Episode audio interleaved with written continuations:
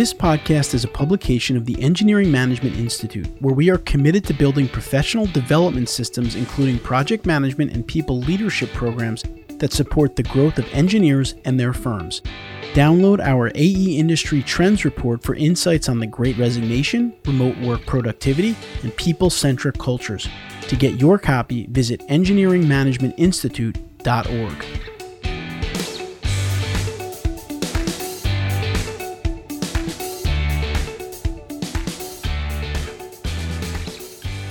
Welcome to this episode of the Structural Engineering Channel, a podcast focused on helping structural engineering professionals stay up to date on technical trends in the field and to help them to succeed in their careers and lives.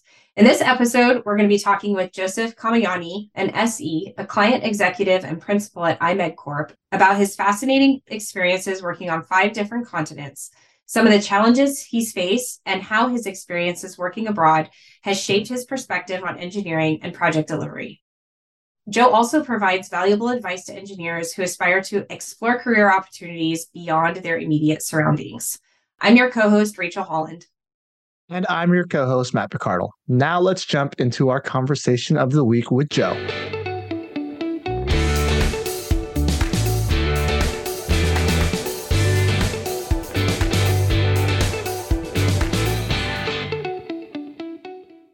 Joe. Welcome to the show. Uh, can you tell us a little bit about your background and what led you to pursue a career in engineering?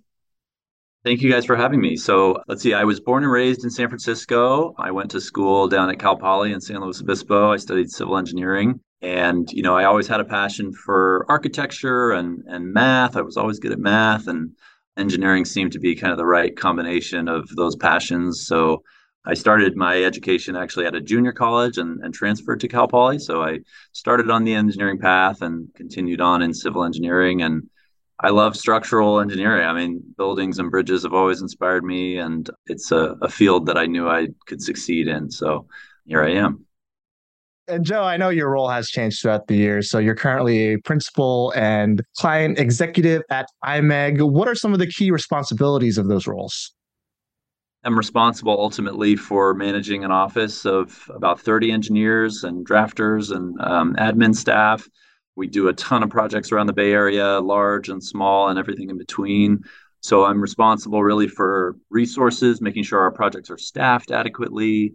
I'm responsible for the bottom line, making sure the money coming in matches, uh, you know, what we're spending on salaries and overhead and everything you know maintaining a, a, level of quality control over our documents making sure that you know what we're sending sending out is is technically accurate and safe and code compliant. We're responsible for all sorts of training and onboarding and new hires and making sure that we've got a good team morale. So i think that's something i really focus on is is the teamwork you know the interactions between our our colleagues making sure that we've got a good environment for people to work in and be successful in. So it's a really challenging job, but I really enjoy it. The opportunity is really great. When I met you, Joe, one of the things that I thought was most interesting was all of your international work that you've done. I don't feel like I talk to a whole lot of people that have that experience. You've worked on five different continents for different firms. Can you walk us through sort of that journey and some of the highlights from your experiences abroad? Yeah, so I started my career when I graduated from college in San Francisco. I went right into structural design because I felt that would make the most of the degree that I had just earned. So I worked in San Francisco for about seven years and, you know, eventually got my PE license and got my SE license. And then really just felt like there were avenues that I wanted to pursue overseas. I should say that I took advantage of my dual citizenship. My mom is from the UK, so I have uh, British citizenship. So I moved to London with my wife and worked there for a couple of years for an architecture practice they had recently started an in-house engineering group, so got to work on some really exciting concept designs for large, you know, internationally scaled projects. From there, I lived in Panama for about five months. We were working on an airport in Panama City in Central America. So I was based in Panama for five months using the best of the Spanish that I had uh, gathered in high school and, and college. And after my time in London, uh, was up. And, after about a couple of years, I decided to keep moving uh, further around the world. So I moved to the Middle East, to Saudi Arabia. I joined Bechtel, which is a large global construction and engineering firm. I lived in the capital city of Riyadh for about a year. working on the Riyadh Metro project. So it was a large infrastructure project in a city that didn't really have much public transportation. That was really eye opening. It's, you know, it was a total culture shock to move to a, a, country with, you know, very different society and, and weather and, and standards and customs. So that was really eye opening experience. From Saudi Arabia, I transferred to an office in Taipei. So Bechtel has a design office there that I joined and ended up living in Taipei for about two and a half years. I was working on the same project in Saudi Arabia. We were working in a design center that was responsible for designing the stations for the metro system in Riyadh. So that was also really challenging. I was flying back and forth between Riyadh and Taipei every couple of months lots of really challenging, you know, deadlines and deliverables. And so I was working as an engineering manager there, managing a full discipline team of engineers. And then eventually, when our designs were complete and we were, you know, trying to get jurisdiction approval for them, I managed a team of Taiwanese engineers and architects who flew to Saudi Arabia for weeks at a time to work through basically plan check comments with the local jurisdiction. So being an American working in Saudi Arabia and managing, you know, a group of Taiwanese engineers was really kind of this crazy whirlwind of uh, kind of global corners of the world all meeting in one place. So that was really kind of a, an amazing experience. Obviously, I traveled around quite a lot from place to place and, and got to explore the world in between uh, work, from Taiwan, I moved to Sydney, Australia, and uh, continued on with another international assignment for the Sydney Metro project. So we were doing tunnels under the Sydney Harbor and excavating stations right in the middle of the central business district in Sydney. So another really challenging, large infrastructure project. And from there, you know, having lived and worked overseas for almost eight years, by then I had two kids. Uh, one of my daughters was born in Taiwan, one of them was born in Australia we felt like it was a good time to move home and get ready for the the school system. So moved back to the U.S. Had a third child here, so I've got three girls now, and joined IMEG in 2020, just coincidentally right when the pandemic was starting. So that was another challenge. My first several months of of work here at IMEG were at home at my home office while everyone was shut down for COVID. So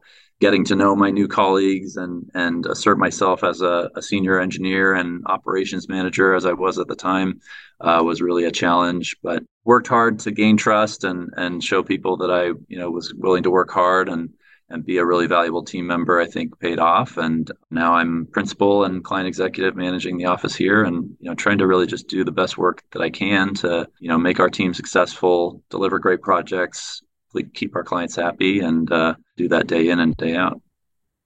I'm just thinking about some of the the challenges from working abroad. I've never done it, but I guess I can see in terms of the cultural and language barriers, maybe even the drawings and metric systems. Could you go into some of the challenges uh, by going and working overseas? Yeah, it was definitely challenging. I mean, I think it was a lot of fun because it's exciting to travel. It's exciting to meet new people and try new foods and see new things. But it definitely comes with its share of challenges. I think, you know, one of the things that I learned working overseas is that engineering, it's a global profession. You know, we can do our work anywhere. Gravity does the same thing in, in any part of the world. So similar materials and and you know understanding the fundamental principles of our work is is applicable just about anywhere with different methodologies and different construction techniques at a human level i think what really makes our engineering industry so interesting and and successful is that ultimately we're all people trying to help other people and it's amazing what barriers you can break by talking through things with people and getting to know what people's strengths and weaknesses are and how you can better offset those or supplement those or, or add to those. So working with people in Saudi Arabia who look and, and sound a lot different to me or you fundamentally are engineers that want to build buildings and and you know apply their skills and hard work to a project. So it was really very fun to realize that it's a small world these days and you can really get very far by just connecting with people and learning from one another I think that was one of the biggest lessons I learned overseas. Some of the other challenges about language barriers or cultural barriers, I think it kind of comes with experience. I think building confidence was a really key factor in, in some of my success. And, and that just comes with time. You know, you don't pick that off the shelf. You've got to develop that. And that takes a lot of time. So I think the investment I made early on in my career by learning hard, you know, learning as much as I can, rolling up my sleeves and working hard I think eventually paid off because that confidence gave me the ability to feel successful in, in different circumstances or to be brave enough to approach a different group of, of people to try to explain my design or to get their approval or buy in. So I think that's a real key factor for us as engineers in our industry. And, uh, you know, it takes time. So it's a challenge in in the countries that you were in there were not english speaking countries did people typically speak english or did you always have translators? Was it hard to convey that? I mean some things can get really technical. So even with your high school spanish i don't know like were you able to like convey all that that was a challenge. I guess my Spanish got me a bit further than I thought it would in Panama. That actually worked out pretty well. By the time I left Panama, I, I feel like I was almost fluent, at least in an engineering sense. I probably struggled to, you know, converse with people on the street, but I was good at some of the engineering lingo because I sort of knew how to say pile or pile cap or rebar or dimensions on drawings and stuff like that. But obviously, English is a fairly international business language. So most of the work in Saudi Arabia was conducted in English in Taiwan, a lot of our engineers were English speakers, so that was certainly a benefit. You know, there's a few people that didn't speak much English, and so those who could would translate for me. And I had to kind of check my privilege as well. You know, I'm here as a guest in other people's countries, so to sort of expect that other people are going to meet me with my language would be foolish. So I was respectful of people's language and culture and and you know knowing that I was a guest in their country, I tried to make sure that I was communicating as effectively as I could because it's only fair to them that I meet them halfway. Through all this international experience and then coming back, how do you think that that sort of shaped your project delivery or just your perspective on engineering? Moving back to the Bay Area, I sort of quickly realized that a lot of things change while you're away, but a lot of things don't. You know, things were it was kind of nice and comfortable to jump right back in where I left off with my engineering career in in the San Francisco Bay Area. Those experiences overseas really really shaped me in a lot of ways that are hard to describe and you know without experiencing them yourself, but it taught me a lot of patience. It taught me how to really focus on getting the end result that you're looking for. And I sort of learned that cutting corners and, and trying to take shortcuts and trying to speed through things just never really produced the result that we were looking for. So I always found that doing things really carefully, taking the time to do it right, spending a little bit of extra effort to explain things to people in a way that I can see that they understand them really always paid off so much more greatly than it would to kind of rush through something and, and hope that it pays off or hope that it works out. So, learning how to communicate well with others, certainly overseas, but even here now in San Francisco is really a key to finding success. And I think just being aware that we all come from different backgrounds, we all come from different ethnic, religious, moral, different kind of experiences, I think help me understand how best to work with others because that's ultimately what makes us successful. You know, this is not career where you will be successful as an individual without a team behind you. You know, I think a lot about how they say that in uh, the times of the Renaissance, you know, Leonardo da Vinci was this hero of engineering and and he did everything by himself. And Isaac Newton was this genius and and he, you know, as an individual achieved so much. And Thomas Edison, there's no one person now that is is finding that level of success like people did hundreds of years ago. We're now part of a big team, we're part of a bigger organization. There's lots of moving parts and we've got to be able to collaborate with each other to find success and and that's how we produce such incredible buildings and designs. That's it takes a team really to be successful.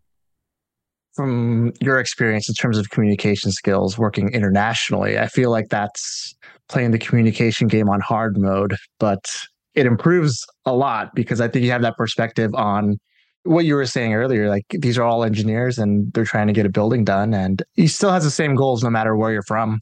With that, what advice would you give to uh, younger engineers who may be hesitant to go abroad? I think that's probably U.S. engineers, I, I believe, are hoping to stay in the U.S., but what advice would you give them if they may think about going internationally and how can they prepare themselves for that? I really relished in the opportunity and I feel really fortunate to have had the opportunity to go overseas. It's a little scary, it's a little different. It it certainly takes you out of your comfort zone. For a lot of people, the image that's portrayed in in the media or in Hollywood paints the outside world as a little scary and you know the food's a little funny and people don't speak English and and that's the challenge. I really enjoyed that challenge. And I think getting exposure to it just made me want more and made me kind of want to challenge myself further to learn and to grow and develop as an individual as well as as an engineer. I talked a little bit about confidence and how your experience and, and working hard can really open doors for you. I think that that is really a key. I think that people are given opportunities occasionally. I mean, they don't come often, but when doors open, I think it's really key to find a way to make them happen and to and to walk through that door and take on a new challenge when we're given that chance because you know letting them slip by you may regret not capitalizing on an opportunity but you'll never really regret taking it and and going for it and diving in. And i think that's really what it takes is is kind of challenging yourself getting out of your comfort zone and that's when you grow. That's when you learn. And you know the experiences that you get along the way are really pretty amazing.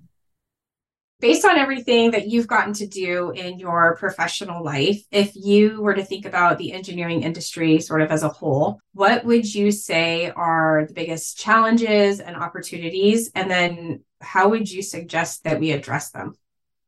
Some of the challenges that we're facing are also some of the benefits that we're realizing. So, technology has been proving itself in recent years but for a long time now as as a really amazing part of our industry. You know software that can analyze the seismic loads on a building in in a matter of hours that used to take days or weeks is incredible. And understanding how to harness the power of that software or some of our other digital tools or devices is great our industry has certainly welcomed that technology because it does make us more efficient and it does save time and it and it allows us to achieve more than we used to.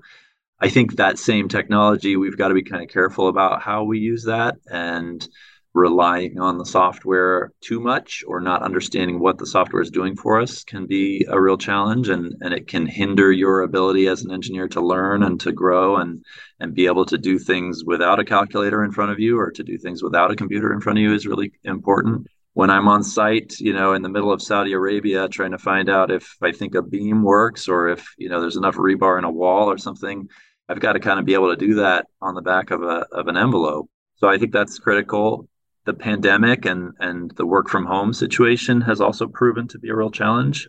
At one point, we all sort of thought, "Wow, this is great. Working from home is amazing. I don't have to leave my home again. I can work from my living room."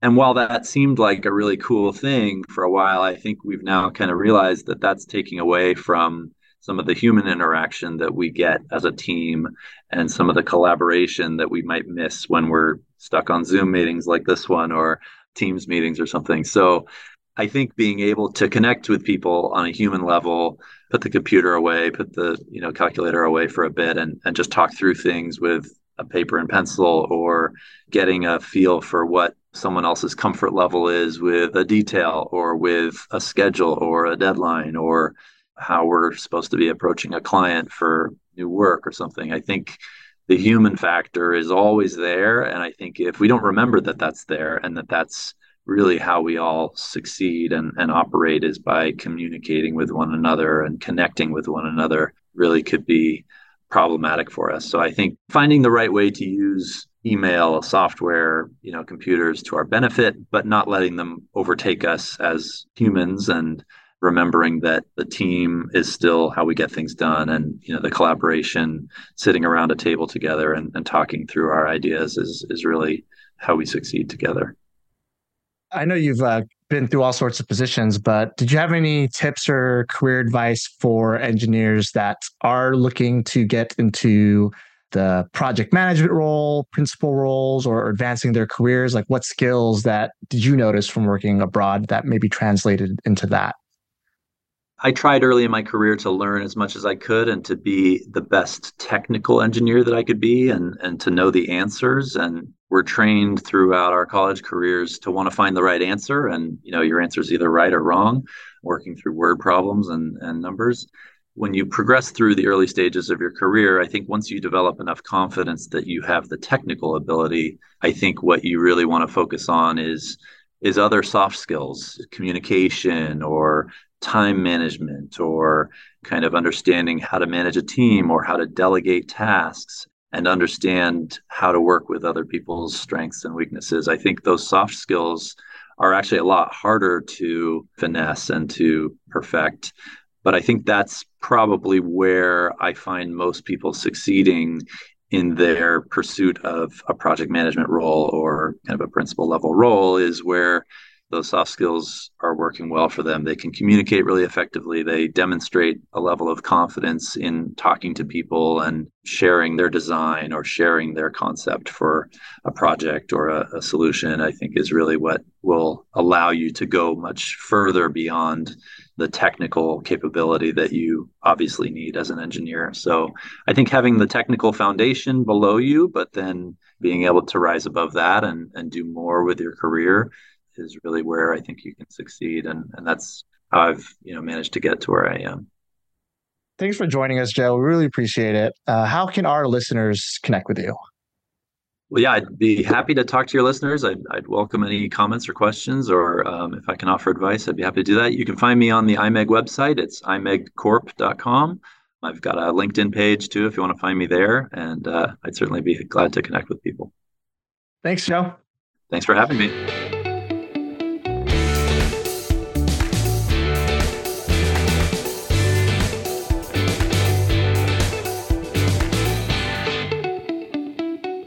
I hope you enjoyed the episode today. We'd love to hear your feedback, comments, and or questions. To leave them, please visit structuralengineeringchannel.com. There you'll find a summary of the key points discussed in today's episode, which is episode number 102, as well as links to any of the resources or websites mentioned during this episode. Don't forget to subscribe to Apple Podcasts, Spotify, or wherever you listen to your podcast. Until next time, we wish you the best in all of your structural engineering endeavors. Thank you for listening, and don't forget to download the latest version of our AE Industry Trends Report to get answers to the questions that you want to ask your staff, but you may be afraid to do so. How long will the great resignation last? How long should you allow employees to work remotely?